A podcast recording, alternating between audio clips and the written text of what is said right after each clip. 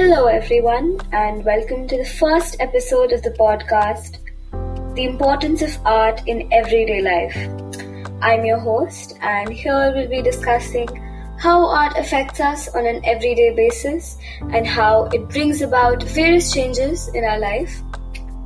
Now, before we answer that question, I think it is important to discuss what art exactly is. Now, I believe that absolutely anything around us is art, even though, by definition, art refers to the human application and expression of creativity through skills, imagination, in order to produce objects, environments, and experiences. This basically means that any person who is able to create or produce something new, or even perform or exhibit old works, which makes another person, which is basically the audience, experience a certain amount of emotion or feeling or anything sensual would be characterized as artistic.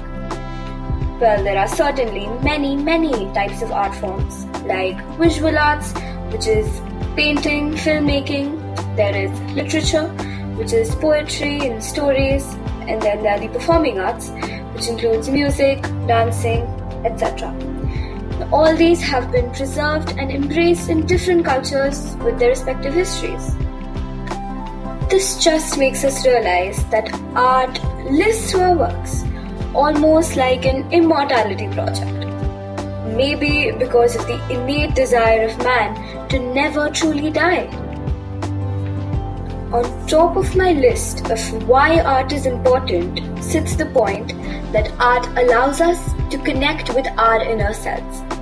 And when we connect with art, we are ultimately connecting with ourselves because it enables us to look within and to listen to ourselves, to realize who we are and what we care about.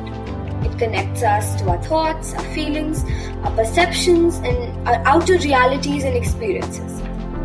Now, there may be certain emotions or feelings that one may not be able to express verbally or through speech.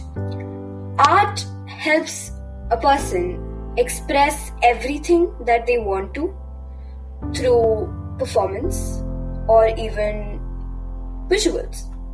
That is why it is one of the most important aspects of life. It is observed that we tend to be happier when we're able to look at life through a standpoint of appreciation and gratification. That is, uh, when we're able to view all the wonderful details that are going well in our lives instead of focusing on the alternative. When we give ourselves the opportunity to be artistic, we are able to take a step back, reflect what's going on in our world, evaluate our lives. That is why I believe it is so necessary to gift yourself with opportunities to incorporate art into your life on a daily basis. This could be through visiting an art studio, a museum, seeing a live show, watching a movie, or even reading a great book. Because, as I said, absolutely anything around us is art. Have you ever had an emotional connection to a work of art? Uh, or have you experienced a wave of emotions while standing in front of an amazing painting or listening to a certain genre of music? Because I surely have. Have you experienced a work and could not seem to explain the feeling that it gave you? The experience ultimately comes down to connecting with the artist's story, their voice, and what they're trying to convey through that piece of art. Now, it's as if you're being welcomed into the artist's world. This basically concludes that art gives us meaning and helps us understand our world. Scientific studies have proven that art appreciation improves our quality of life and makes us feel good. When we create art, we elevate our mood, we improve our ability to problem solve, and open our minds to new ideas. When gazing at a painting by Frida Kahlo, for example, or reading a young adult fiction of Jason Reynolds, we can step outside of our normal lives to frolic with animals, see inside the brain of someone of a totally different background, or even fly into the air.